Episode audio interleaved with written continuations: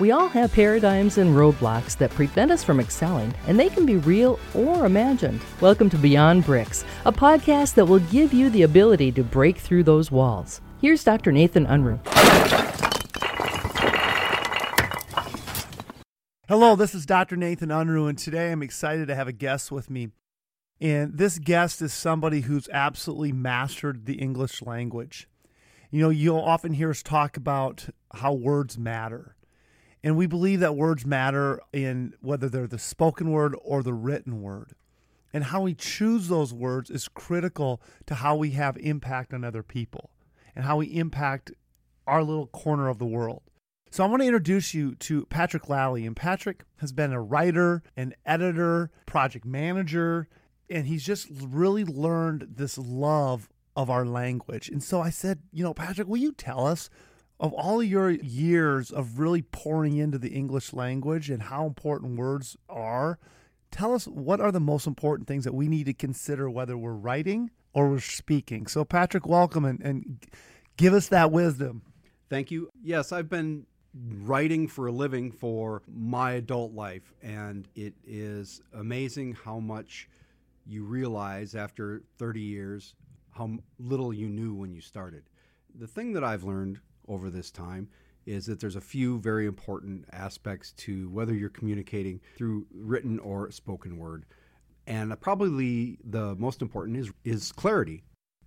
Clarity is seems like a simple concept, but when you start to parse your language, and you start to pare it down, when you start to work on exactly what each word means, what you come to in the end is this idea that the more simple you deliver the message, the better it will be.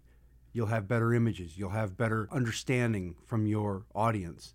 And I think that that really starts with reading, reading as a, as a young person growing up, but continuing to read the great works of literature, not only, but nonfiction, all kinds of different works to find what you really like and to realize that the great masters often were the people who seem to write in the most simple form because they have worked and worked and worked at making it as clear and simple and purposeful as possible.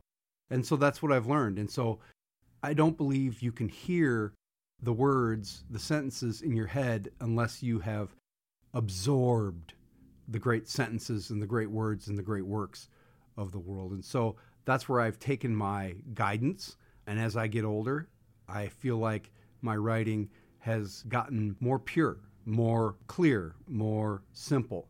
I continue in that quest for finding that perfect voice. And I think that it comes from that combination of things from simplicity, from clarity, and from absorbing great works of literature and great works of nonfiction, great journalism, and finding those images and keep on paring it down and making it more pure and making it more clear. And and that will always be the mission. And you never, ever get there. And the beauty of the language and the beauty of the English language is that it is completely open, right, to your interpretation, but that everybody kind of has the same goal. And that is to deliver this pure message, this pure conveyance of emotion, beauty, and, and all the things that you want to do with words in a very simple combination. And it, it's marvelous. I, I recommend everybody just keep working at it. You know, if you're giving speeches, if you're up, if you're communicating, if you're in sales, if you're a teacher, it doesn't really matter. You're communicating. And as a salesperson, especially, one of the things that I think that a lot of people do to their detriment is use too many words. Get to the point and listen. Make your points as well as you can and then get out of the way. I think that that often is something that salespeople do uh, to their detriment. But uh, it's the same for everybody. So, Dr. Unruh, thanks a lot, and good luck, everybody. Awesome, awesome. So, what I want you to hear that message, and, and the challenge for you today is think about the words that you're using. How can you be more pure?